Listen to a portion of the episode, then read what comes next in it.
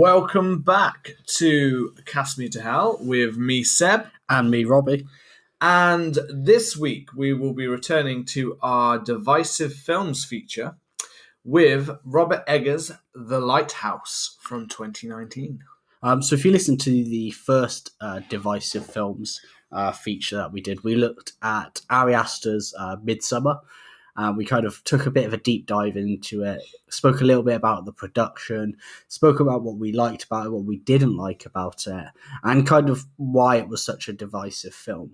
Um, I don't know if you find this, Seb, but a lot of these kind of divisive films do seem to be these, for the most part, do seem to be these A24 productions, don't they? They You do, know? yeah. Um, Uh, the, a lot of the A24 films are obviously they are slightly defying some expectation between what is and what isn't maybe in terms of horror. So I'd say this one, although this is not as divisive a film as uh, Midsommar, yeah, definitely. um, from a viewing point, but also from a if you look, there is a fair amount of audience out there that did just enjoy it, and there's a fair amount of critics that also did enjoy it.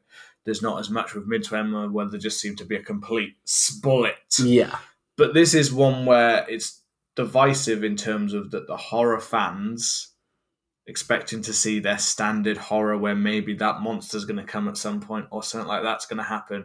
For those fans, there's still a fair amount out there that were like, "This was." They told me this was a horror film. This is not a horror film. yeah, And I would say more so than with Midsommar that this is much more of a case where I could, I was myself questioning: Is this a horror film?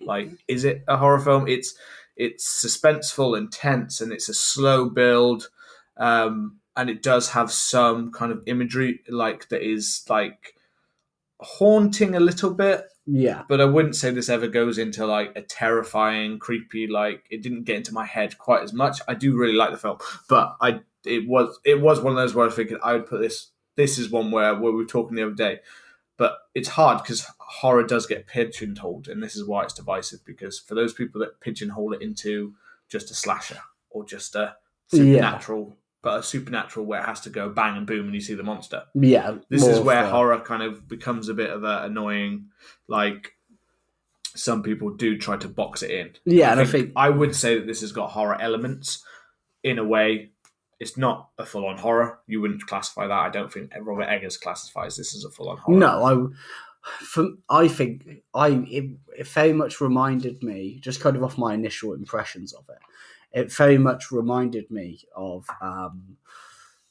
uh, Stanley Kubrick's The Shining. yeah it was it in a horror it was horror in that kind of aspect you know it, it's not particularly loads of uh, jump scares it's not particularly you know gruesome for the most part it's it's very much about the characters and, and it's about the themes of the isolation and yeah it's it's that kind of i felt that you there know. were several scenes in this film where i felt i could feel that shining um, like that shining influence, I think feels like it was there. There were a couple of shots that I was like, "That's very like that's very shining kind of isolation." yeah Uh, obviously, so it is that kind of it's that slow build horror that has that kind of isolation element, just like kind of The Shine. And the Shine definitely is the most I could kind of classify it in.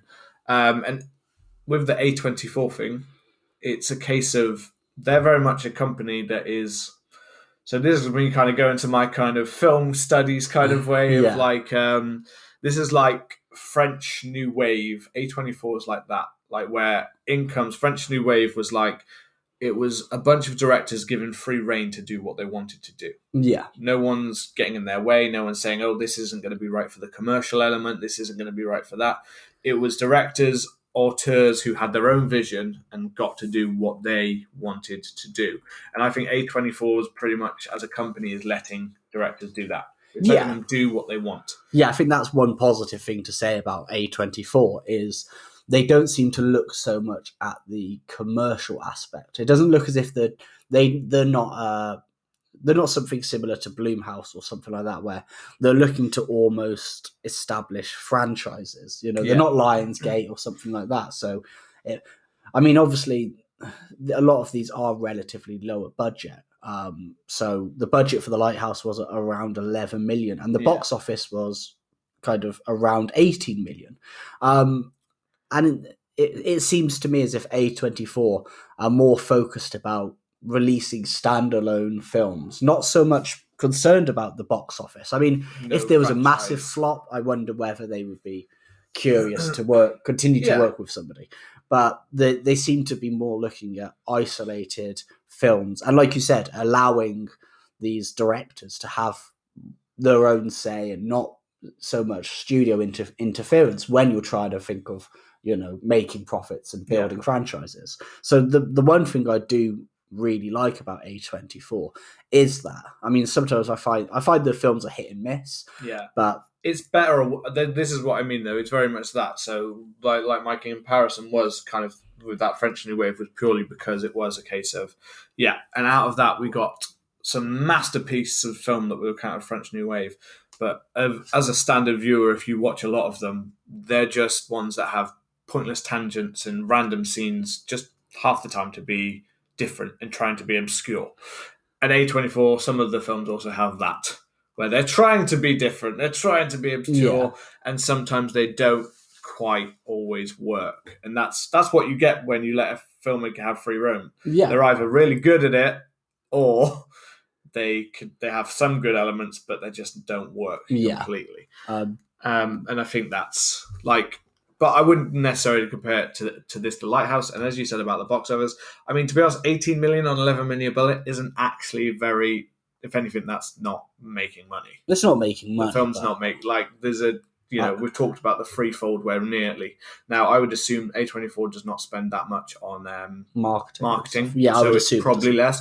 So that freefold like money thing that I've mentioned before, where it's like the budget times by three would normally be where you're making profit. Yeah, Uh, that wouldn't necessarily apply to a film where you're not doing as much because sometimes on a lot of films they'll spend as much on marketing as they will on the film itself. yeah, definitely. A24, I, I mean- would not believe do that at all. Star Wars and MCU films definitely. do Well, yeah, they know. do that all the time, The marketing and so do quite a lot of ones. You know, I mean, like uh, Halloween Kills coming out soon. You've seen a lot of promotional for that because it made a lot of money. The first one, yes, they're gonna they're gonna push it more, Yeah, but these films not so much. So I think, yeah, I'd imagine that it pretty much just kind of did about what they expected. Maybe wanted a bit more, but there are certain elements of this of why people might have been a bit. Mm.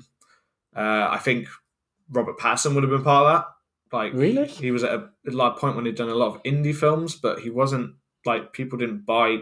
Still, this film kind of has helped cement him. This and him getting in the Christopher Nolan Tenet film yeah. Well, has kind of cemented him more as. And this was the film that was released before he was announced as the new Batman or anything yeah, like definitely. this. And they said that they're like, and there was a lot of response to this is why he was like cast.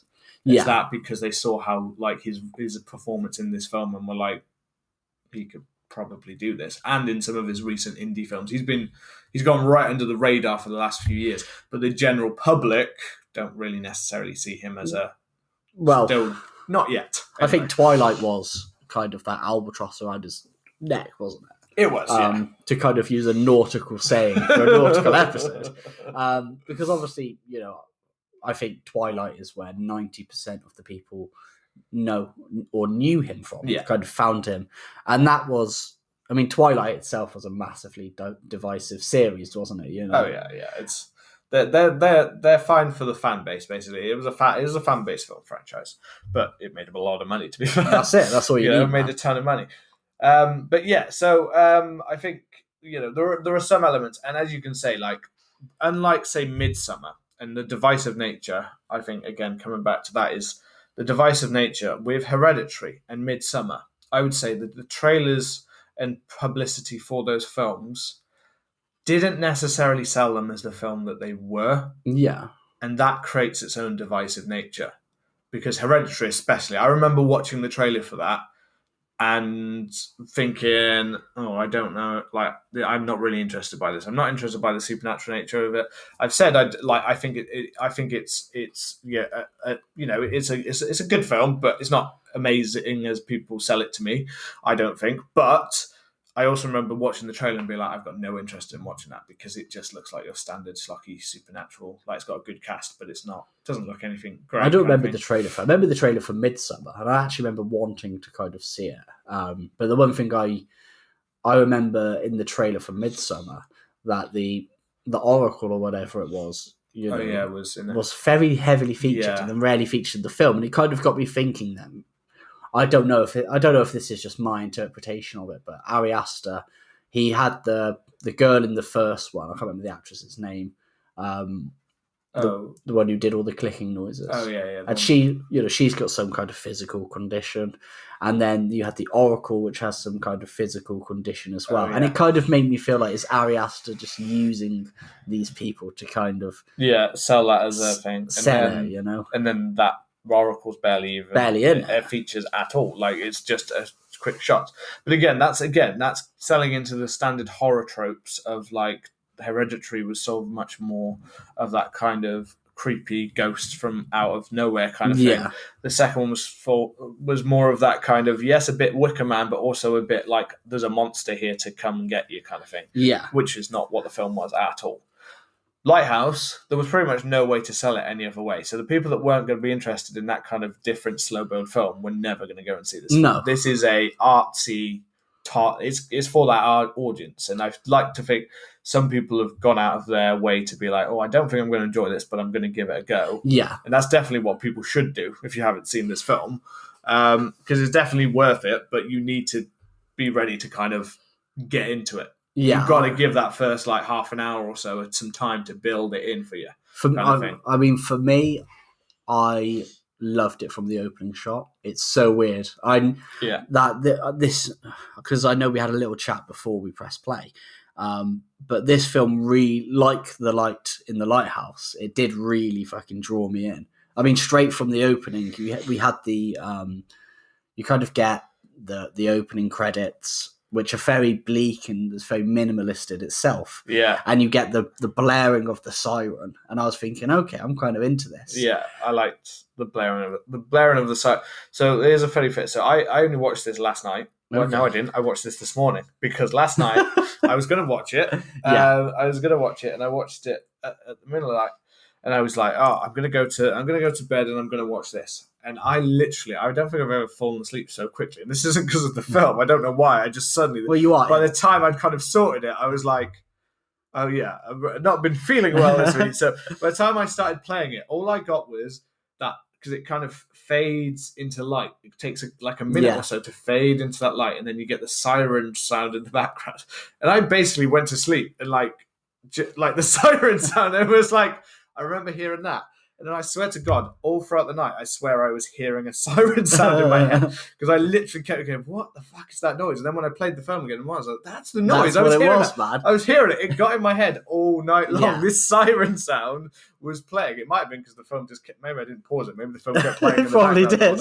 But I just uh, got William Defoe just screeching in my ear. All Ha, night long. But, Yeah. but, But- yeah, that really did like the siren sound and that that score really kind of creates that kind of isolate. It like, did. not the isolation, but it, an e- uneasiness, Uneasiness, straight away. Because you were it. like, this this kind of gets into my head after a couple of minutes. What would it be like if I'm hearing that literally mil- like thousands of time a day, all day long, yeah in a place where I've got no escape? exactly and then i think there was the so i mean i get this is one of the divisive things straight off the front is um so robert eggers is a, is a very kind of he he he's massively into a lot of the old school horrors isn't he? Um and for me this Yeah, felt there was a lot of shots in this that reminded me of kind of 30s 40s universal stuff um the kind of golden age of hollywood as well. Um so the opening shot you know where um you see the, the helm is it? The front of the boat? Yeah, i'm trying to be nautical. Um yeah, you see that and it's kind of you see it kind of going through the water. That was reminded me of a really old shot i've seen in films. And you could tell that like production wise when they would have been filming it in the 30s 40s and 50s it would have just been in like a swimming pool or something Yeah. and they'd be over it. But the whole that just kind of struck me re- really well. And the fact that it's in um you know it's nearly square in a 1.19 to 1 aspect ratio yeah. um, I thought I'd mess that up. kind of threw me off a little bit because I heard that it was a black and white film, and I think that is another divisive thing is that people, you know, hear about Robert Eggers and they think after The Witch, they think okay, like Yeah, What's I mean that that's another little thing for, for for especially if we're talking general audience, black and white films. Some people just won't. Oh, I won't watch it if it's black and white. yeah, Same way people won't. I won't watch it if it's subtitled. yeah, kind of. They won't give it a chance. If thing, and that is a that is a common general like audience. I know quite a few people who are like, I no, I don't, I don't like black and white films. It's like, why don't you like black and white films? Yeah. because it's a black and white film. But it's like, okay, yeah, but why don't you like the film? yeah, Like, if I showed you like, if I showed you like. Forrest Gump in black and white. So you're saying it definitely would be a terrible film because suddenly I've changed the color of the film. not saying it would work for that film. but you know what I mean? Like I was about to say the Dark Knight, but I was like, you wouldn't be able to see fuck You off. would- yeah, you wouldn't see anything. in black and white. Who's that? yeah.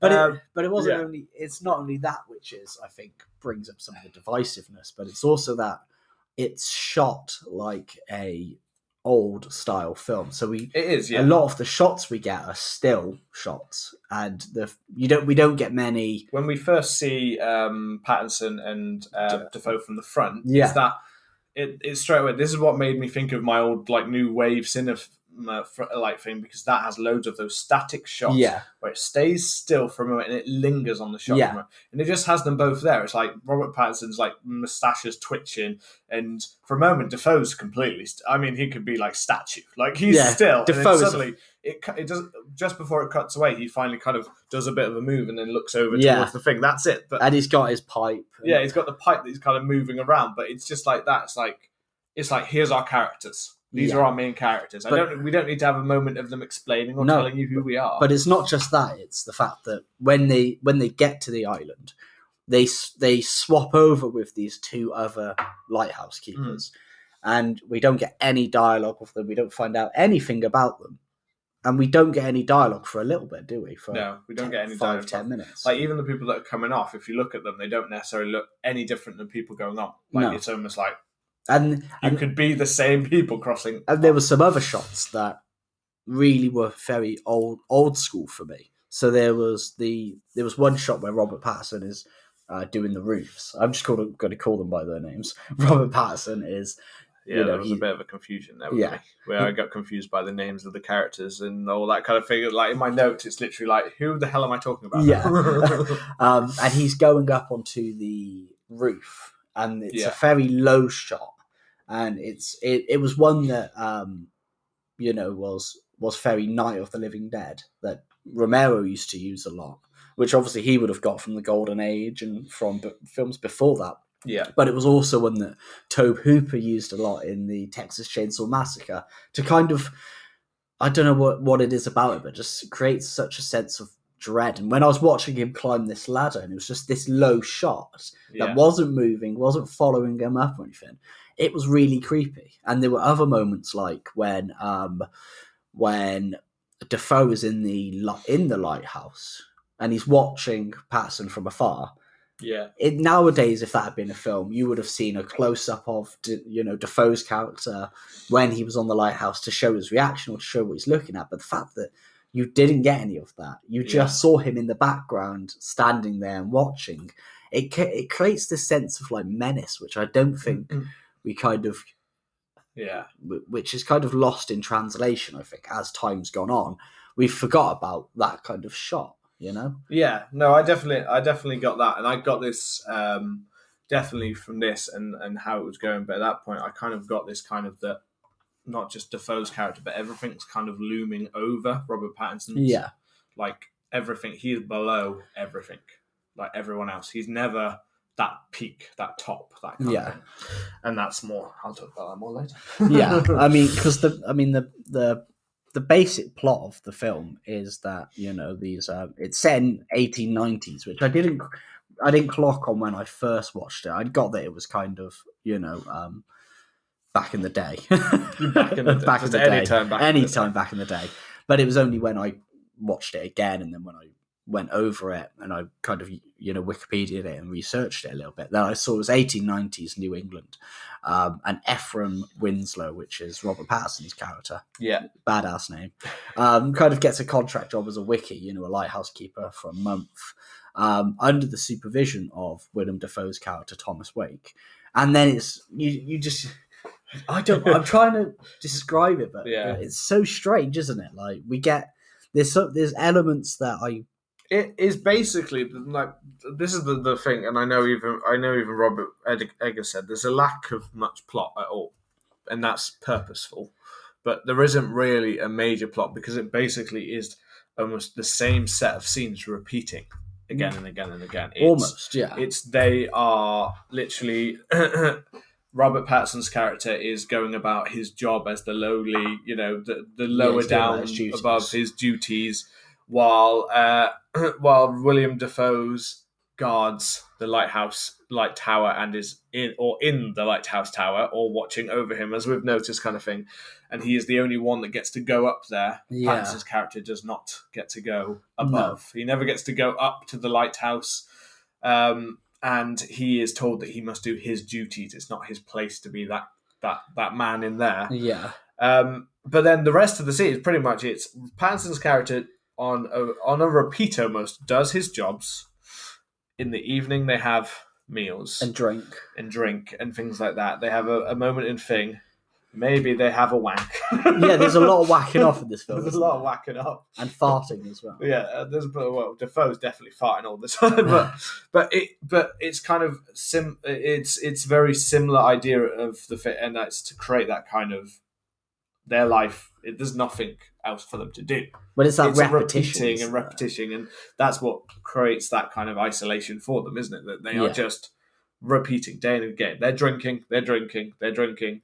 They're doing this, and this is just going to keep playing and playing and playing, kind of thing, over and over again, like some kind of horrible purgatory. it's kind of that vibe isn't it Yeah. you know um and Um, the, yeah it- so that's why it's, it's kind of hard to describe that. The, there is obviously lots of events that kind of happen, and I think key parts like that we'll, we'll discuss a kind of thing. But it is a lot of like it's hard to describe certain scenes when it's just a scene of people just like sat there yeah or sat doing something or. Robert Pattinson going out by the sea to drop off like layers of shit, Yeah. throw out shit and things like that, which is one scene that definitely puts to my head. That was one of those. What the hell? Why the hell did you walk? He walks all the way out to the sea to throw these ladles of shit basically out. And it's like you're throwing them against high winds. What do you think's going to happen? Of course, the shit's going to come back at you. And he like screams because he's done it. And it's like, why did you go that far away to get rid of your shit? I don't know. We don't want it on the island, maybe. Then you have a pile of shit. well, I guess so. But come on, we're not shitting. We're not Yeah. shitting like that much that you can't just hide a little pile somewhere. but it's it's this it's the strangeness of you know the first scene that we get um when they have when they have their meal um Yeah. and uh you know Defoe's character does that toast and he tries to get um he tries to get Ephraim to you know drink along with him and he's not having it we kind of you, the film floats between these moments of distrust and you don't really know what's happening and are these characters starting to get on or you know what's go it just there's just an uneasiness throughout the whole film It know? literally, it, like, it literally is like, uh, it, it's like, it's like almost reflecting life of like real like roommates living together. Like it's Kind of, like yeah it's like two people that don't know each other along and then suddenly getting along. Like one person's doing all the tasks and Yeah. chores. uh, one person kind of takes the like more like slightly alpha position. They both have to try and get along. They have to be in the same room at some points in the day. They, Yeah. At some points, they're going to have to talk to each other. It's like this odd, odd couple kind of situation where they have to kind of get together, but it has those darker turns, obviously yeah with more to it, and then you've obviously got one of them that just spends all day in his room or the lighthouse whacking off. Yeah. and, and that's the thing you know the i would say for the first you know 30 minutes or so we just see you know we see um robert patterson's character ephraim winslow kind of just going about his duties he gets you know he keeps getting um like i was going to say abused but it's not the word. He he keeps you know running into this one-eyed seagull doesn't he? Oh yeah, um, and you know, um, you know, Defoe's character tells him, you know, bad luck to kill a seabird. you know, yeah, the um, curse, and yeah, you even get it it's the souls of emphasized by like how he slaps yeah, Pattinson across the face, and they're both like. But you can see that it's almost like um, Defoe's character, like in that moment when he says about the seabirds and you don't do it. It's like it's like he suddenly like stops for a moment. He's like reflecting as if there's really bad memories to do with the idea of that curse Yeah. from the seabirds. And also a little bit of like he then looks down and like looks at his finger almost as if Patterson's character could like right, you've just hit me like he like I Yeah. guess he could lay like he could proper lay me out right Yeah. now. So I'm gonna go into like a kind of like like a dog that knows he's done wrong kind of thing, but And- also a kind of like there's something in his mind that's obviously playing why Yeah. that's important. And then he hits and He's like, "Cup of coffee. Coffee will sort us out." Yeah. but they, But he doesn't make eye contact. No, he's he looking down at the table like, yep, that. but going do. back to that, the relationship between them is very strange. We get like this kind of master and commander relationship. So one of them is dominant, and the other one's kind of following the lead. And for, Yeah. for a large part of the film, Winslow is the one who's getting called a dog, and he's having to do all the jobs and stuff like that. Uh, but there's also, I don't know if you picked up on this, but there's also like quite a lot of elements of homoerotica in this. um, I mean, there were a couple of points when I thought, oh, I don't know, if, I don't know whether this film's going to take some kind of odd turn. Or Yeah, they're like either got to kill or fuck. like there's a scene. Yeah, it's just it's just weird. I mean, there's it's just a, a- I think it's just good. Uh, well, yeah, I kind of got to that point because I was like, they're just there all day, and obviously, it's like, what are they to what are they to do? They're just like built up, so it's all everything is released on each other. yeah, So it's anger or or their their fear from life in moments of like drinking and stuff. They like release little details and about themselves. So yeah, all of these emotions that you normally go through, but have a million different people that you probably see on a daily, or places to go, or freedom to be, yeah, is just released on each other again and again and again. So it turns into hatred and anger and violence, and it's all just released. And the time there's a bit of that kind of sexual tension. Weirdly, Yeah. like it's like are we about to like like the fuck? old, you know, like they say about the.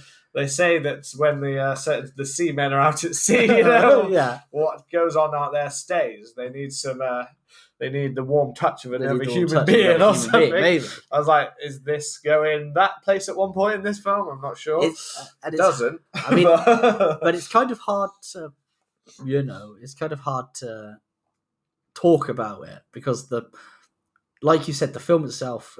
I mean, there we're looking at the plot on Wikipedia just to kind of go through it, but it's hard to kind of pick out the parts, you know, we because we get this revelation that, um, you know, um, uh, fuck, what's it? Uh, Defoe's, you know, second, his old wickie died, Died, because he lost yeah. his sanity and that he started believing that there was some power to the light and stuff like that. Yeah. And I think we get this. Um, I got that feeling very like very early on. I was like, I was like, we know. Like, I feel like there are certain things with this film, with an isolation film, where you know so that's going to happen. Is one of them like most likely in my head it was the the lower the Pattinson's character is going to kill the other one. yeah, you know, you know, like you know that that's what it's kind of building to. So when we get that little drop of the old one died because he had that kind of obsession with the lighthouse, there's no way to not take it as is this what we're going to see happen to Yeah. Pattinson's character because he's not getting any access.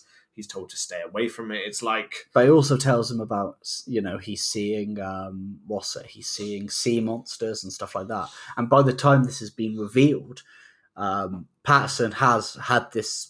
I don't know what, I, and that's the thing. I don't know if it's a dream. I don't know what it is. Well, this- it's the- when he walks into the water. You know, beautiful Yeah. shot where oh yeah, when he's standing pitch there, black the and- mermaid in the distance and on the logs and stuff Yeah, like that. Yeah, and you know, and he's walking towards the water, and we have the siren blaring again, and the Yeah, I mean, logs. you know, it's I think so weird. the best way this is like so we get a lot of these sequences where, and I think as a whole film, this film you could literally take it as almost uh, what could kind of get people is, and again, what could be a slightly divisive thing about it is that by the end, I wouldn't necessarily say you know. You have no idea what was a what was a hallucination, what was a nightmare, who was actually telling the truth in certain Yeah. moments. because both of them seem uh, like unreliable, And both of them say things against each other when we've seen one the other person do it, but then they say that it wasn't. And you're like, is this person tell? So, such as when we have the the axe scene in Dafoe's character says that Pattinson destroyed the boat and came after him. When we saw Dafoe in a Dest- very shining s kind of that kind Yeah. of- that waddling move is what I was like. That's so. That's that- Jack that- That's yeah. That's Jack Torrance with his axe kind of coming after you. But then he says, and it's like, is it Dafoe's character? Uh, when he's come after him with like the axe and stuff and kind of come around, but then he tells Pattinson's character that he he, was the one that did it. He, He, was the one destroyed that the boat and he chased. And we're in, then any like I think any horror fans in this kind of is this a twist? Is are we have we just seen the decline of madness of Pattinson character? And is this going to be what it is? Is that we've actually seen everything from quite often we see it much more from Pattinson's character anyway. The, he is more the protagonist here. Yeah, I'd he's So the it is like- point. It's kind of like are we seeing it all twisted and actually everything that's been going on? So when Dafoe's character says you've been doing no work and you haven't been doing this and you're missing loads of your chores and stuff. Is it actually like when he writes in his book and says that he deserves severance because he hasn't been like working hard Severance with like- no pay. with no pay. It is kind of like so. Is Dafoe's character just being like a complete twisted like old maniac sea dog, Yeah, or is Pattinson's character very quickly the isolation has kind of driven him mad, and everything he thinks is happening isn't happening? And I can tell you right now that really there is no answer to this in this film. yeah, like it's completely kind of you can kind of interpret it a certain way.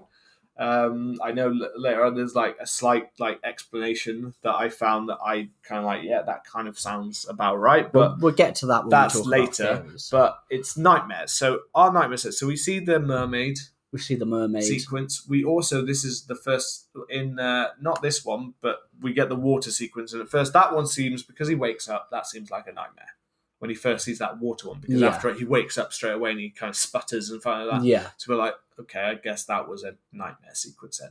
But the other nightmares of Pattinson character, and throughout the film, he constantly gets these kind of nightmares or flashes or yeah, like and this kind of plays into this is what kind of plays into that idea of madness as we kind of go through it is is is driving him mad kind of thing is the whole like we see scenes with again the mermaid pops up a lot yeah. The mermaid, start the, the mermaid scrimshaw. the- Yeah. the, thing that he finds in the bed with it Yeah. very early on.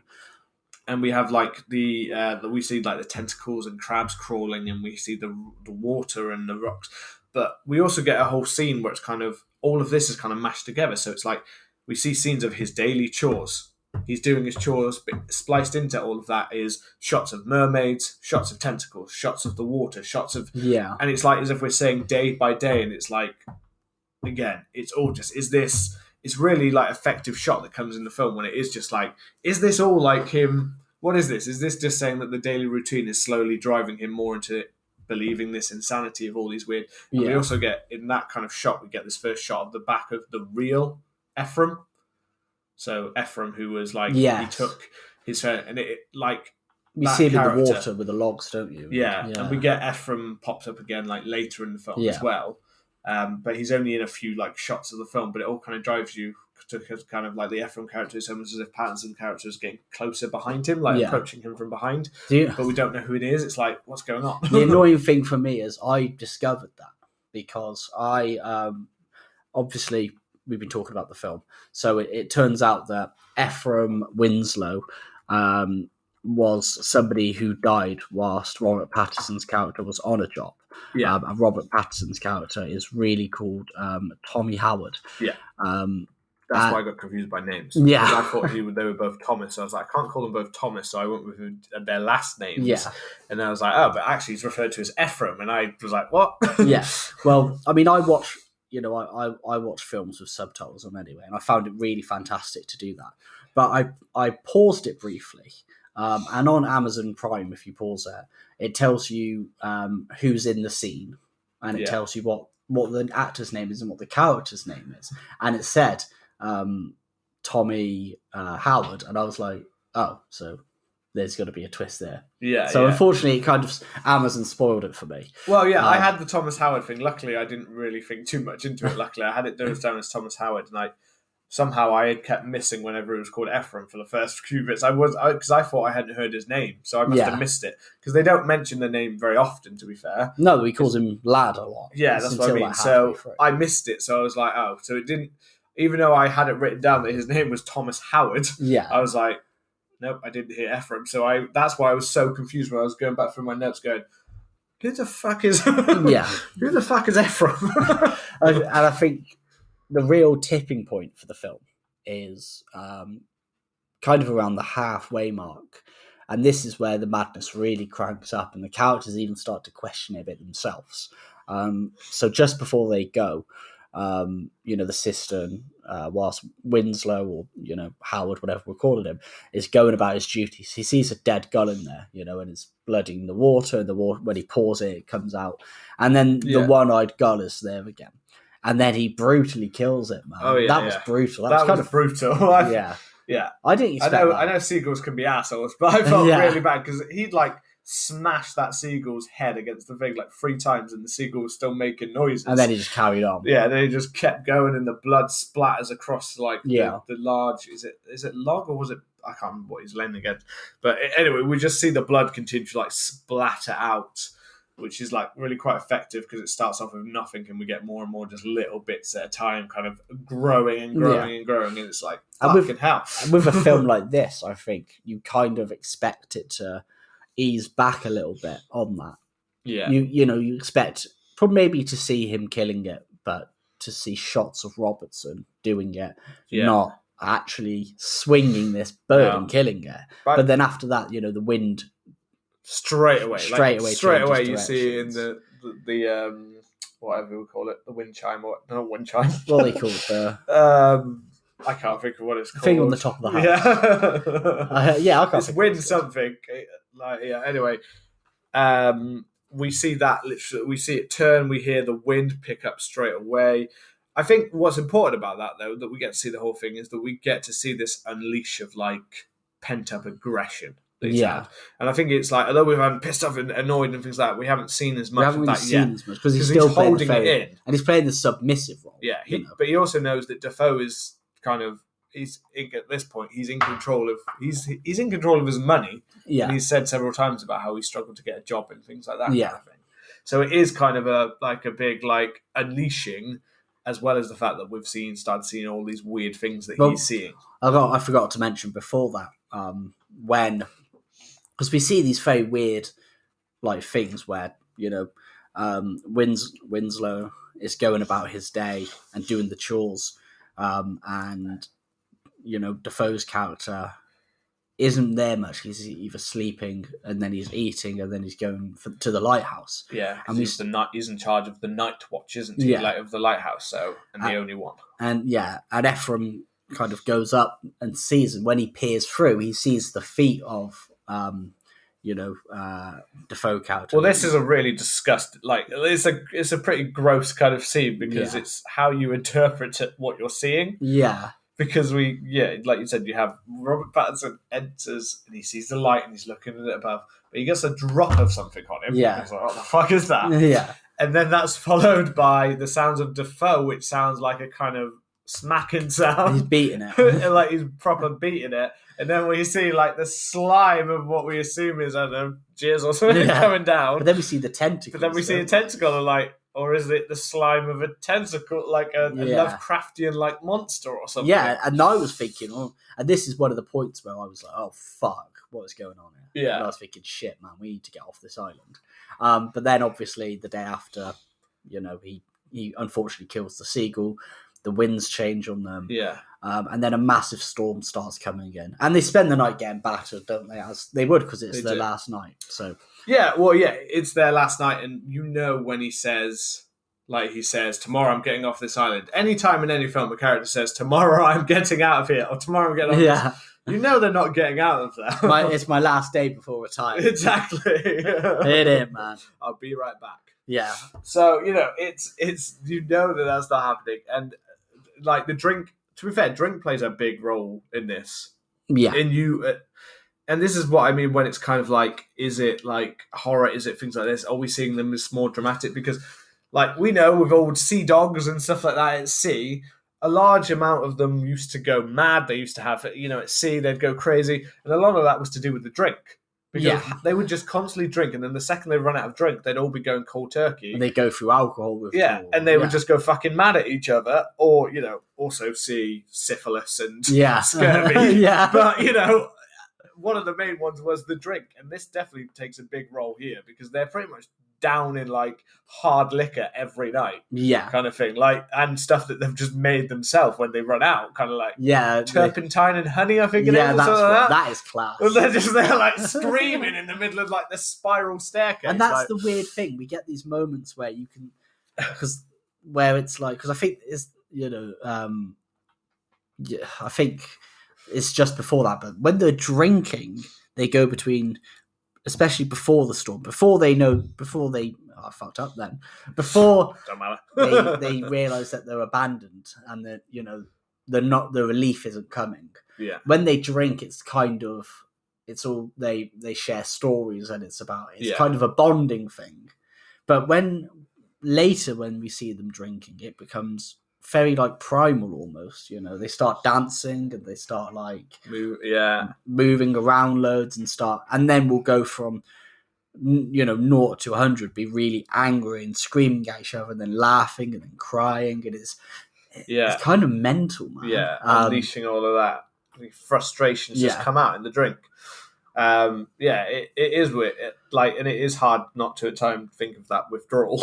yeah think that they've literally just been going all day and they're fucking grumpy as shit. And the second they start drinking, like even at the table when they're talking, it's not until like they start actually taking like this. First they're like cut, and then once they start taking a drink, it all seems to rev up from there. yeah So the drink plays a big role in how their emotions are playing, which I it probably would. What else have they got to do? To be fair, what else have they got in life? Not only in that time in like history, but also just in the lighthouse thing. you would literally You've own literally got all day long. You'd just either be doing the jobs you got to do, drinking or whacking it. Yeah. that's, that's life. that's like your three things you can do so you know, this is one film where people go, "Oh, like they don't really need to show me whacking it all the time." I was like, "Well, to be fair, well, what else are they doing?" and I think that is one of the one of the things that comes divisive. Um, because I looked, I researched this. What I do is I watch the film um, and I go in, you know, knowing as little as possible. I've, I might have said this before, but I don't tend to watch film trailers because I find that they just give too much away. yeah. So I like to go in fresh and I like to just see what happens. Um, and then I'll, you know, I'll I'll watch the film and then I'll do some research about what was going on and how it was received. And a lot of people that I found said that they quite similar to me, they found this film amazing and they were really enchanted by it and they took friends to see it and the friends just were either really indifferent to it or really really sorry. we're drinking this tea that tastes like chicken soup, aren't we? curry because the, the milk was off. Um, but they, you know, they have these moments of um, they just didn't like the film, Yeah. and and I think some of it is because it's it is it's a very weird film. I get some some people could say it's you know it comes off slightly pretentious because we've got a black and white film, we've got it in an old school you know aspect ratio, we've got two you know two uh, actors. One kind of a bit of an indie darling these days, Robert Pattinson. Although Yeah. he's come, you know, he's making his comeback, but at the time of this, more so indie darling. And then Willem Dafoe's always sound. You know, he's always class. I mean, yeah, literally, like this And- film was just. and I think a- this is it's a pirate sounding William Dafoe. Yeah. I mean, I think this is probably his best performance for me. But it's there's not a lot happening. You know, it's not there isn't massive set pieces. There isn't massive jump scares. There isn't massive No. things. If you know, if you went to see something like The Conjuring, you have a wealth of characters. You often have a soundtrack of the time, and then you often have a, a soundtrack, and you often have these little sprinklings of, um, you know, little set pieces to scare people before it all builds up to Yeah. a massive thing. Usually big CGI or something. And this film doesn't have any of that. No. And I think that's one of the things. I don't. I think that. I don't think this is something that you could stick on at a party. If we had a couple of people, I'm, I'm not going to be like, let's watch The Lighthouse, you know, Yeah, because no, I don't no. think oh, people Oh no! would it- like it- it. There's a lot of there's a lot of people that this is not going to be their Yeah. at all. They are just would be completely like, "What am I watching? Like, Yeah. I am bored out of my mind for two hours." You know what I mean? yeah, well, that's There's the people thing. that wouldn't get it at all. it's like an hour forty, isn't it? So it's a So, lot. Yeah, it's- it's, So it's a lot shorter than I expected it to be, and it's, and it's a, I think you know compared to something like Midsommar or even The Witch, I think was longer. Um, yeah, you know there isn't a lot of happening, and there's a lot of set pieces. So I No. think that a lot of a lot of the problem that people have is, for me, is they they're either not open minded enough. So within you know, with particularly within horror, for instance, you get a lot of people who say stuff like, you know, A24 films are just shit. And just we'll just hate on them, yeah, as opposed to thinking like, okay, like there is more to horror than just like Nightmare on Elm Street Yeah.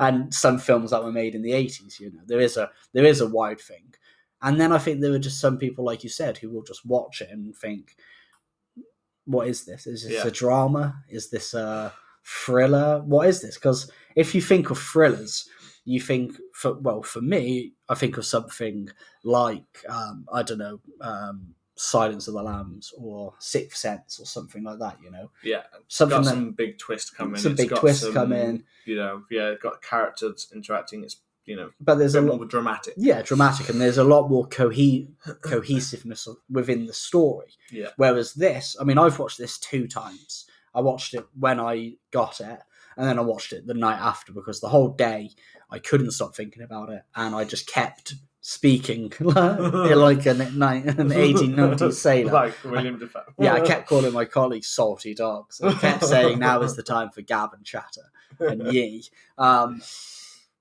and i think like yeah i still don't quite get it because there is there's this whole thing of what's going on who's the you know who is the reliable narrator in this what you know what the fuck is going on. I get maybe i maybe the first 20 minutes up until the first hallucination with the mermaid maybe that is real and then it starts going what who um, is what i'm watching what's happening you know? Yeah, yeah. Is And it all that's a the- hallucination? Has it gone off ages ago? Yeah. Is something gone completely crazy at some point? Um, but no, I like completely agree with what you're saying. It's a it, it it's a hard one to lock down. Um, and I even remember like something that really pisses me off with these kind of things is, and I, I said it earlier, it's really hard to pin down what like horror is, and that's why I'd say it's hard not to say that this isn't a horror. But I could also understand why some people may say it's not a horror Yeah. at the same time. But however, it does really piss me off when it had. Um, I saw some people's the starts of their review saying it like uh, although it had been compared to like a horror like the horror genre, it it exceeds the it exceeds like the expectations of that genre. It exceeds what that genre can do, yeah but and that like really like it really annoys me when they say with the horror genre that it is like a schlock. one note. Yeah that annoys me Like, as well. because the thing that annoys me is um, like if we think of a, a thriller or a drama or things like that i would say with quite often with thrillers or dramas we get the case of it's either it's either it's a really intellectual and well-made thriller or drama which kind of gives us a thing or it's something that's been done before and everyone sees it coming and we know and it's basically falls into it's either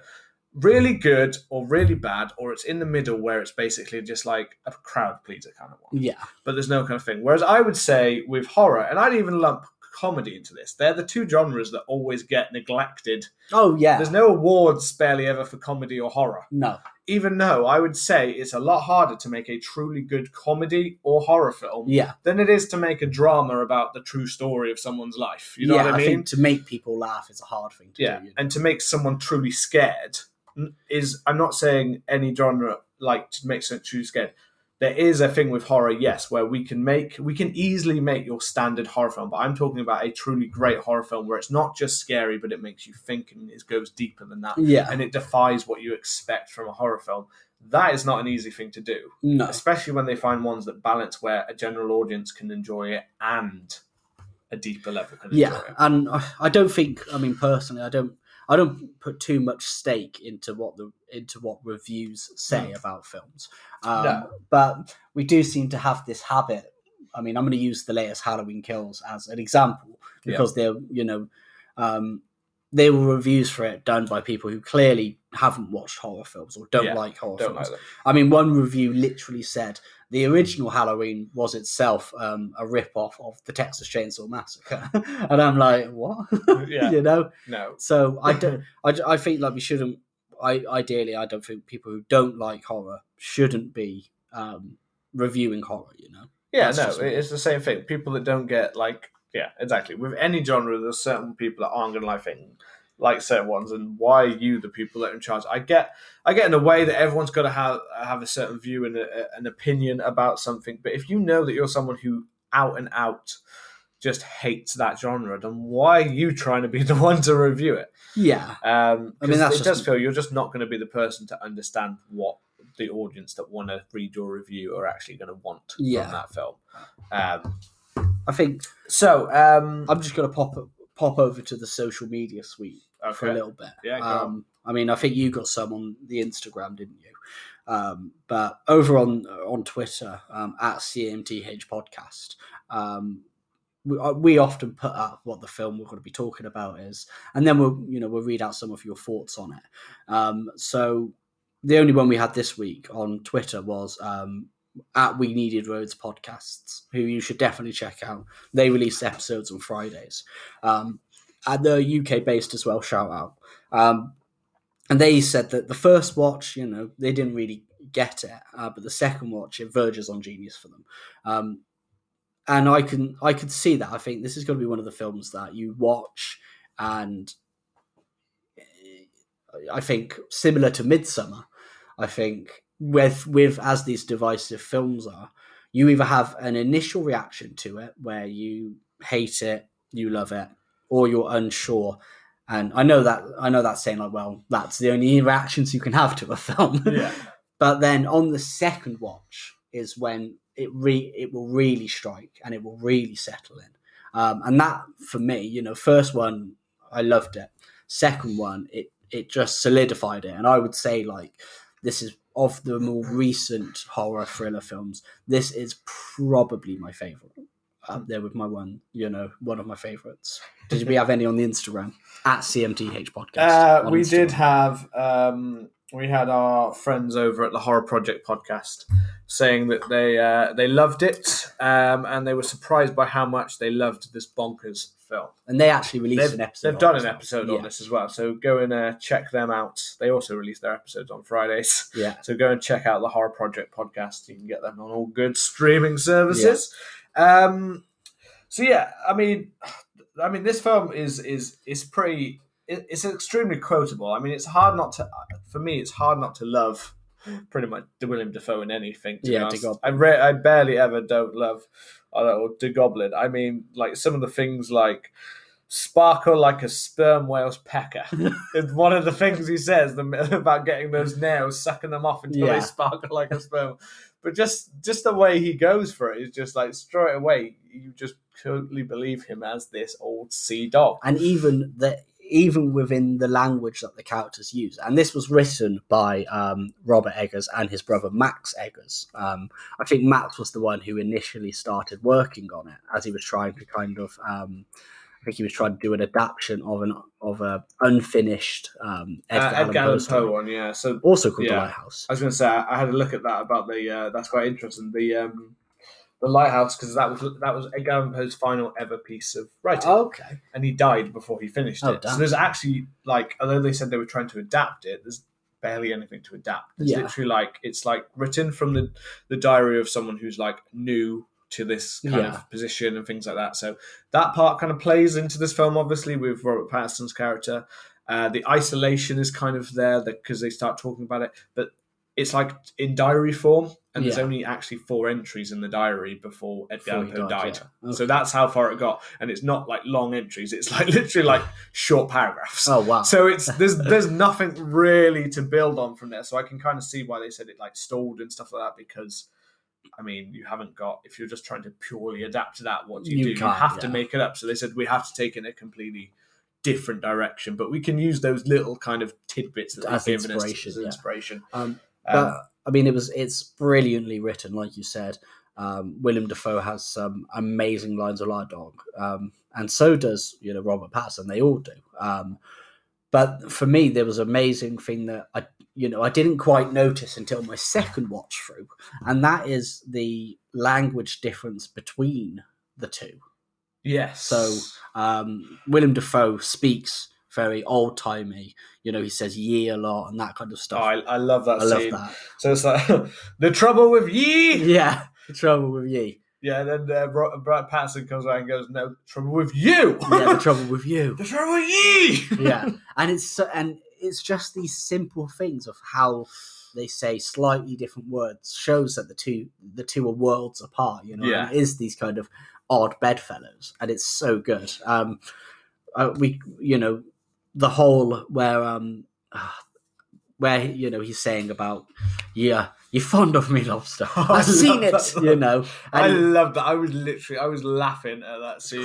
Like literally. oh my god. and he's all you know he's almost kind of trying to bargain with robert pattinson and then he just explodes with rage and he just goes hark yeah, triton you know that's what that's what led to my whole like you know what I said about the roommate and things like that. That's just literally what put it in my head. It's like this is like two roommates fighting over like you like my food, don't you? You like my food. yeah So why you eat my food? You make you'll clean my food like that kind of Yeah. thing. and he and he goes on this explosive rant about Yeah. how he's got to sh- you know strike down the pa- with the power of neptune god of the sea Oh yeah. and it's just this that is the there was this point where i went from this funny scene because they're saying what what what to each other and i was like laughing a little bit and i was like oh fuck i don't want to fuck with this dude and the whole time dafoe is saying it he's not blinking he's got his eyes wide open. He looks fucking wild. And you can and you compare that to the first shot of them when they come in. And even i mean dafoe's got a beard and he's got longer hair but he looks he still looks relatively well kept. And then Pattinson's got the little mustache, but as he's gone on, that's looking you know bigger. The the stubble's growing, Yeah. and you just see these changes. And then one of the funniest things after is that like Dafoe gives this massive rant, and then Patson goes, "Okay, I like your food," you know, just crazy Oh, at the end of it, yeah, after shouting at each other, yeah, that's and it's these weird moments that we get in this film, and I f- and It I can see that why that would be a divisive point because it almost doesn't follow a straight narrative, you know, Yeah. of how people would react to each other. Maybe it has a lot. The relationship itself is, has so many strange layers, yeah. and there's so many weird stuff that happens. I think there's a bit of a yeah, there is a bit that comes down to kind of the hierarchy of who they are and what they've got in this position and yeah, who they are as men kind of thing. And I think at the same time we've also got what you said about like Triton and stuff. There's a lot of Greek mythology based stuff in this yeah, there is. of the kind of the gods and the Tritons in there. I think that does play a big part of like this film. Um which yeah. Uh the um I was just thinking of uh well one thing was that when we were talking about those crazy scenes was just the whole scene where like Robert Pattinson's uh where he he's uh masturbating but basically sad masturbating where he like bursts into like he's in like the the garage and that's part of when we get some of those flashes and stuff And it's of that to all the, the different mermaid. thing yeah He's thinking and about he's just fucking there, and the it's the mermaid. statue, and it's when he breaks the mermaid Yeah. statue, and but he's just like in this sad like frustration of he doesn't know where to go. I think this is following after he's attempted to, he did attempt to kill, Yeah, we Dafoe's character he, with he the blade when he was trying to break into the lighthouse. Yeah, and it broke off. The tool he was using broke off and turned almost like knife like, so he puts it against his throat. And I think the the the strange thing is that I'm I, I'm sure that scrimshaws, which is what they call the you know the little carvings, um, and they're usually made out of stuff like ivory, I think. Um, but I believe they're supposed to be like a, a charm for for good luck or something like that, um, Yeah. or maybe something to to keep themselves busy. But there's definitely some kind of mythology behind it, and I could tell that when he broke it it just seemed to be like a bad move, you know. It's it was like breaking a mirror or something like that, or Yeah, it felt it felt a bit like um, you know when the when characters are going to do a Ouija board or something, and you're like, you don't do this. You know, it's not going to end well. You know, it, when he broke it, I was like, fuck you. That feels like he's almost sealing his fate in some strange way. You know, he's broken this symbol of good luck and this weird thing.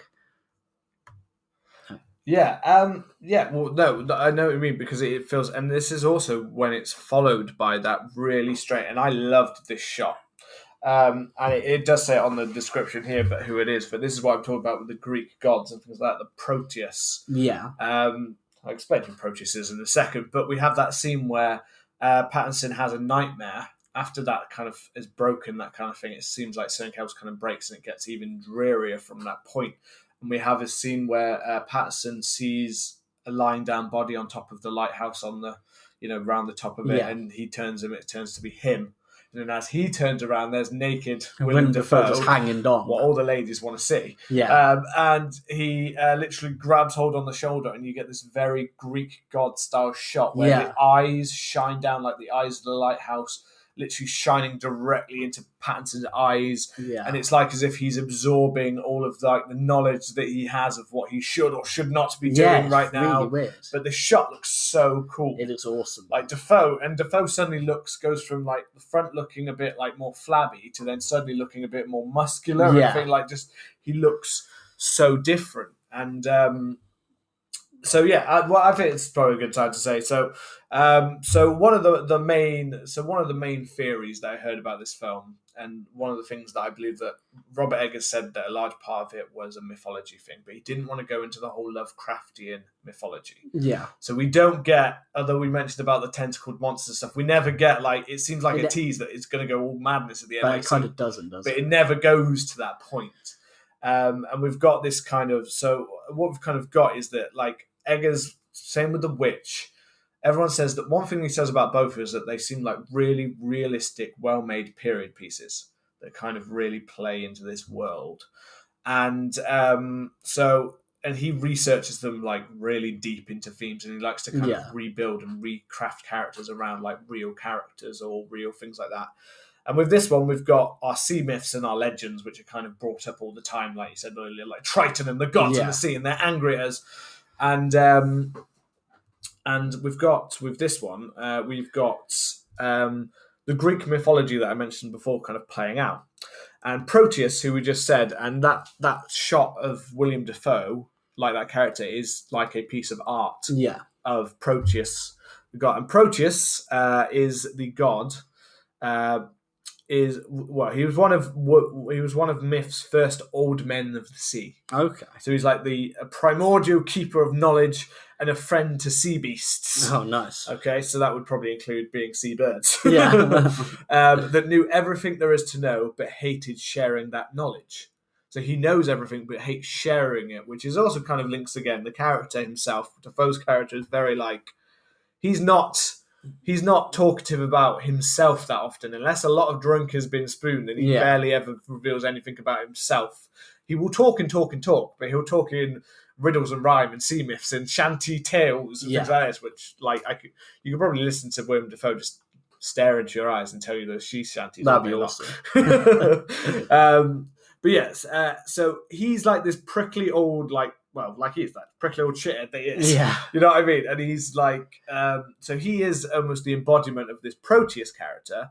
And within Greek, Greek mythology, um, so because he's like kind of like this Proteus character with all the knowledge, standing at the top of like Mount Olympus, like with all this knowledge within the lighthouse, and not revealing any of it really to Robert Pattinson, who's almost always down below the chores, the thing. He's in charge of keeping Yeah. everything going, but he never gets to mount that top of that kingdom of God kind of thing. Yeah. Um, and then we've got, um, uh, yeah, so, what am I uh, so Ephraim, Robert Pattinson's character, as I've written it here, this is where I've thrown in random names. I'm Yeah. getting myself confused. Like, why is this name here? Um, so yeah, that's the whole glowing eyes is part of that kind of thing. But it kind of reveals a lot about what the characters are to each other because Prometheus would be the Ephraim character, or Yeah. Robert Pattinson character, because um, he was like a a giver, but a trickster of Titan. And Prometheus was famously like he stole fire from the gods and He gave it to sparking the humans, didn't intelligence, yeah. and intelligent life into humanity. And uh, Zeus, um, well, noted asshole. Yeah. Oh, like he kind of um, he ordered Prometheus chained to a rock where eagles would arrive every day to pick out the Titan's organs, Yeah. which, as we'll talk in a second, is a major part that plays in. But it's also about the fact that Proteus would tell him to not go beyond his means. Yeah. Prometheus, he would say, "Don't go beyond. You don't need to go where you need." That's why he's telling him with the with the lighthouse and being in the actual Yeah. lighthouse at the top don't go beyond your means. You don't need to go up that mountain of, you know, like Olympus. You don't need to enter that, or else it will mean terrible things for you. Yeah. Like the light is mine. Like he says earlier in the film, the light is mine. mine, Yeah. not yours. You don't need to go up there. You don't need to worry about that. And it's almost as if his last one drove himself mad trying to get the power, like the power Yeah. of a god kind of thing. So I kind of, when I heard that like kind of theory, I was like, I like that idea. I Yeah. like the way it kind of plays out. It seems to work with the characters, and it works from where we kind of go, which is Dafoe's character still continuing to keep that from him, even though he's trying harder and harder to get in there. We see Pattinson's character watching it at night. Yeah, Like he'll just stare up at it to see what it is, and we know Dafoe's character is basically like butt naked, just staring like into the light. Like we don't know, like we don't know what they're seeing, though, do we? No, um, we don't yeah we don't see what is happening we just kind of see but these two characters playing up against each other like the all like the all-knowing and the one who knows nothing yet kind of seem to have quite a nice kind of semblance from where we go towards the end of the film yeah, which well let's go into the end uh, let's kind of talk about the end a little I think. yeah. Well, that's when um, you know, the alcohol runs out. They start drinking turpentine and honey, which was so funny, which was an awesome scene. Um, and the storm worsens and starts flooding the cottage, um, and that's when um, Ephraim, you know, Howard finds the the book, um, the logbook, and that's when it says that you know he's a drunkard and you know he's lazy and he should he should be sacked without pay, that kind of stuff. yeah and then a scrap happens um, and ephraim um, you know he starts beating the shit out of wake doesn't he to, Oh, um, yeah. dafoe's character and as he's beating him he we kind of go between these shots of like um the The the, actual real Ephraim, Ephraim. the real Ephraim, this kind of small blonde lad, the mermaid that um, he was like seen earlier rutting, yeah and then Dafoe with these tentacles and almost as this monstrous beast. Kind yeah, he looks like his own kind of mythological beast kind of thing. Like it's Yeah. quite cool. He looks awesome. Yeah. it's Dafoe on full on like screaming mad Dafoe mode. Like Yeah, he's it's just awesome. like his eyes are like huge and he's a scream and he's got these weird like parts of his body and like that little almost crown like part sticking Yeah. out of the top of his head. It's awesome. It's so weird. It's such a cool and then shot. he's kind of like, um, you know, Winslow, you're killing me. Yeah. And then he stops. Um, and then this is where this this is kind of weird, and this is where yet again I think more of this kind of homoeroticism and kind of sexual domination almost comes in because then he you know he so he beats Dafoe into submission and then he you know puts a rope around him and starts making him walk and like a dog. woof like a Oh, dog yeah. doesn't it and it's this kind of weird thing Yeah, that power was a weird yeah power move. Like he's now I'm in control now. I'm in control and you're going to be submissive to me um, Yeah. and it, yeah it's just this very strange shift in power um, and then he starts burying him alive and Oh you know, yeah, he While- goes on while and- he's still talking and it's going in his mouth. and that stuff. must have been so hard to shoot fair play to Dafoe man Yeah, that, He's a was, that must have been. I, I wonder because I, I know he's very committed, so I do wonder. I wonder whether it was actually mud or whether they made something sim You know, like when I've I've seen like in films they use like like Oreo cookies, yeah but mulch them down into like things, so it's not actually like mud and stuff. You're getting like cookie dust. yeah but then Instead. eating it But, yeah, but it's still better than like eating all the mud. Like Yeah, that. that's but yeah, it, it really like it's it's interesting. It also shows the kind of it shows a little bit of the darkness and kind of like Pattinson's character. yeah um, because we know that he was i don't think that i don't know if he was involved in the original ephraim's death or not he was that's deaf that's what I got a kind of feeling Yeah. from because, like I said before, like the first shot we ever get of the real Ephraim was him like as if approaching from behind, yeah kind of thing. and he was already dead and then we get like a strangling, and obviously then he's seeing Ephraim as if he's stra- like strangling or punching or things like that. yeah And it just kind of made me think like, did he kill Ephraim? So did, he, finish die, him off or did maybe? he finish him off so that he could take his life? Because he said how hard it was for someone like him to be able to get any kind of employment with like stuff, who he was and what his name was and for to get any employment. So it kind of makes you wonder: Did you just take someone who you knew could get employment? and name? then whack him yeah yeah, well, whack him is death, As not kill him, whack him off, yeah. but Um, yeah but that and- scene in the grave is is so cool. and yet again we get another Dafoe monologue where he's you know where he's actually kind of cursing um, him and kind Yeah. of wishing him this Promethean fate, which is obviously to be powerless as the seagulls and as the sea beasts eat his his organs. Um, and then he, you know, he take he, we think that Dafoe's dead, doesn't he? Yeah. And then he takes the lantern keys, and then Dafoe comes back in with an axe, which is awesome. Um, I just love the idea of Dafoe In the kitchen, coming him out. Yeah. Yeah, the axe straight into his arm. Yeah, Pattinson, this is, but this is also why it seems like he's in some kind of mad rage or something. Yeah. because he doesn't really react to an axe much in his arm. He's kind of just ah son of a bitch, like kind of like it kind of just throws it off, and then it's like straight into like punch, smack him down onto the ground, Take the axe and and then take that axe, and then Dafoe's gone. Yeah, like a nice blood splatter on this like uh, on his face. I think we get as yeah, it like, yeah. Big, goes into we him, get big blood splatter, and Yeah. then he he goes to the lantern room, and you know, those spirals. yeah, and the Fresnel lens opens, doesn't it? Which is Yeah. interesting. And then he starts um, kind of looking at it, and he starts, you know, screaming and laughing, Freaking and and- getting yeah. really freaked out by by what he's seeing. And it's just a shot of Robert Pattinson covered in blood, brightly lit, you know, as he's Yeah. laughing and screaming, and it's meant. It's just it's very strange because you don't. It, it Well, yeah.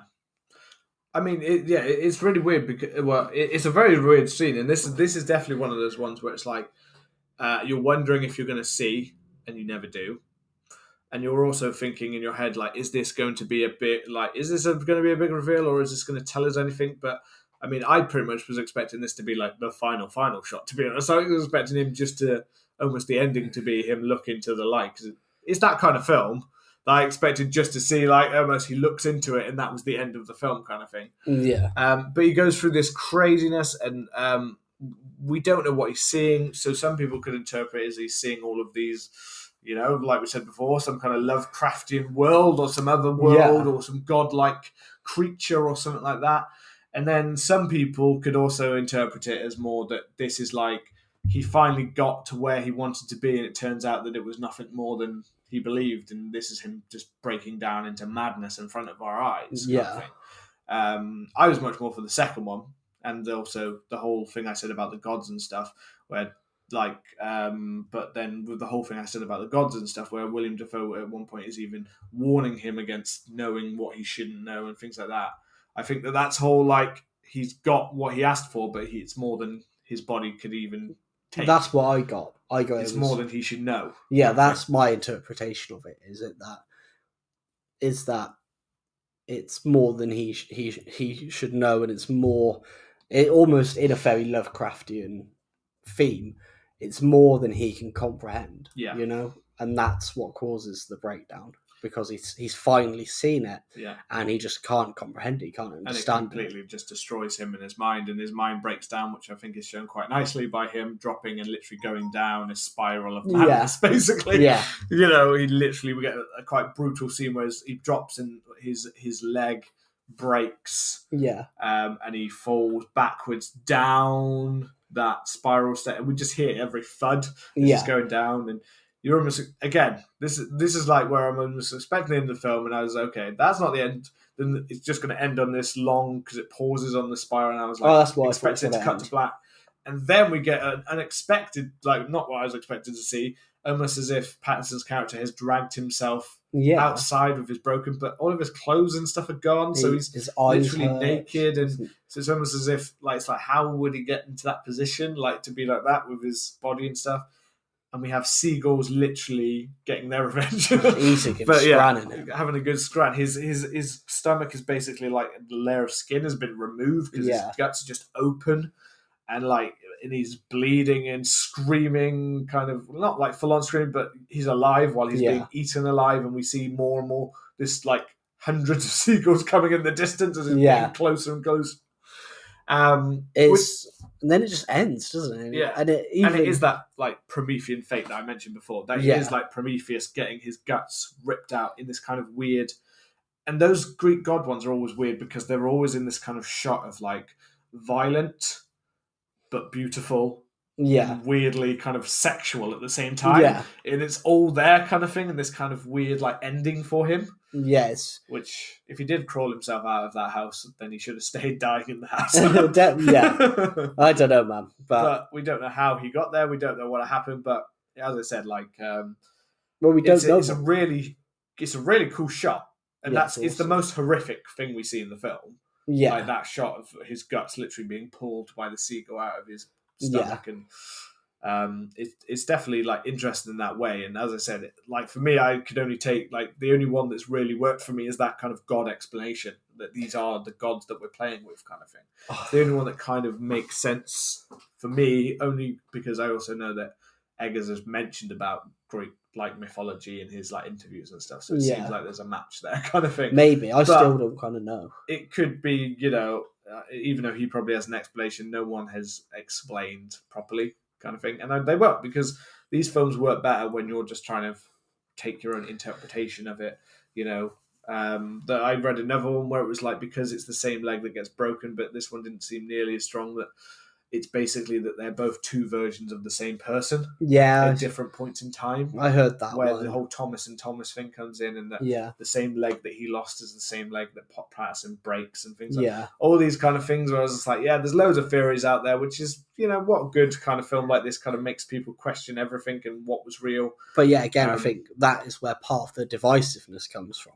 Oh, Um, definitely. and I don't think there's people want answers. people want answers, but not only that, but when you get a twist ending that, or you get an ending that's kind of left up to interpretation, you usually get, um, you know, the rest of the story up to that point is, you know, is relatively, you know, well well paced and cohesive, and you and what it's what the the twist ending is, it's to it make you watch the film and think, okay, you know, what's going to happen for the, you know, what can I think or what can I figure out what happened by watching the film and piecing together things. Yeah. You know, it's kind of it's like the end of Inception where you know he spins the thing and it's like, is he asleep or is he not? But the problem with it is that the thing that with the lighthouse that could be divisive is about you know after the storm is then and even slightly before then we start to lose and we start to question what is happening. And the cohesiveness of the story intentionally kind of goes then. So when it gets to the end you don't know what's happening. You don't know if this has even happened. Yeah. you don't know. And it's hard and i think because of that whole way in which the story kind of play, plays out and the lack of cohesiveness i think that's one of the you know one of the divisiveness in the films Yeah, I think that would definitely, I mean, we know that that would divide and that would get rid of a lot of audience just based on that because Yeah. people hate not having, people like clean cut, free act structure films. Yeah. And when some people don't get that, they really just hate it. And I'd say it's probably a lot more people than most. Like there's only a certain like, there's a certain amount, but probably it's more it's more if you were going like a half and a half of things, it would probably be the lower amount of the ones that like that kind of thing, and more people prefer a clear cut, straight ending. yeah This film doesn't give it to you, but it's what kind of makes it more interesting that you're in this weird hallucinatory fever dream. And this is what the part of the film that makes me. If we didn't have loads of that nightmare sequence and that hallucinatory, then I'd be here saying this is not a horror film. Yeah Even with graphic cuts of someone dying, but people die in other People films, you know what I mean? yeah Um, that final shot, yes, is quite a horrific scene. But if it wasn't for this constant, like, not even just the isolation makes it a horror film, but it's that nightmarish, I don't know what's going on that quest makes you question psychologically what Yeah. you know and what the characters know. That's where it falls into our nice psychological kind of horror. Realm. yeah definitely You know, it's got the shining. It's definitely got the shining as like that counterpoint of like interesting, slow build kind of films where not Yeah. a lot really happens. But that doesn't mean it's not entertaining at the same time. Yeah, and that's why it was so hard for us to kind of describe this film at the same time because there are so many scenes where it's like we'd just be describing static shots to you. But that doesn't mean those static shots aren't interesting Yeah. shots. It's like there's, there's there's layers to this film um, that I think you need to see. And I've only seen it once, but I would watch it again to see like more of it. And I I could already tell I could I could I could find more things, so, such as our last divisive film. When I rewatched it again, although I still thought it was Midsommar was a fairly good film, um, I felt like I'd still taken much of what I'd kind of decided on it. Like, Yeah. I felt like I still kind of saw where it was. It was a bit more obvious in some ways, whereas this film is much more. I think the ambiguity is ambig- ambiguity yeah is done go. much better in this film than I felt that it was. Where they it, it Midsommar felt a bit more like it was trying to be like, oh, isn't that clever? And I was like, well, well I'm kind of questioning on that because I don't Yeah. think it is as clever. you know, that's where it kind of split me. Whereas, like when we said earlier, pretentious with this film, but I don't feel like it is because I feel like it's not trying to be.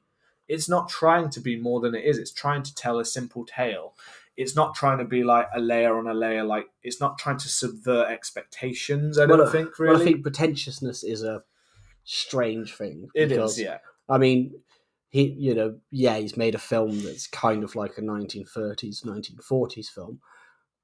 Like some people would say that's pretentious, but Because so- it's going back and it's but it's a stylistic choice. But it's a style. Yeah. Not it- every film is going to be exactly the same. No, not every it- film has should be exactly the same. You know. Yeah, and as we said with A24, we said it with Ari Aster, we said that it's a case of like an we're getting like more like aut- auteurs Yeah. here, where it's people with a singular vision, it's their ideas, it's their most of the time it's their written by, directed by, Yeah. everything. They're involved in every stage of it. It's purely their ideas, Yeah. and that's why it's hard hard to say that it, it's not what they kind of wanted. But that doesn't always mean it works perfectly. But I'd say you know Eggers has done a pretty solid job. Yeah, I love this You know, he's done a pretty, and the the casting choices are very well made. Yeah. You know, they work perfectly balanced off of each other. Um, and yeah, and Pattinson did a, a, a, a good job. If this is what got him, I understand why he got it off of this because he's got a deep broodingness about him that I'm Yeah. sure will work. And uh, for some people, I'm sure that will make him more excited for where he's going next, kind of thing. Hopefully. Yeah. Have Um, you got anything else to add? No, I think I'm. I think I'm. I, I'm done with the lighthouse for now. No, beautiful. So I guess we are going to leave the island now. Our shift at the lighthouse is over. now is the time for gab and chatter. Um, and as always, um, if you've enjoyed the show, hit the subscribe button and leave us a lovely review. Um, you can find us, let us know your thoughts on The Lighthouse, if it's a divisive film for you, if you love it, if you hate it. Uh, you can find us on Instagram and Twitter at CMTH Podcast, and we will see you next week for another episode. Uh, goodbye.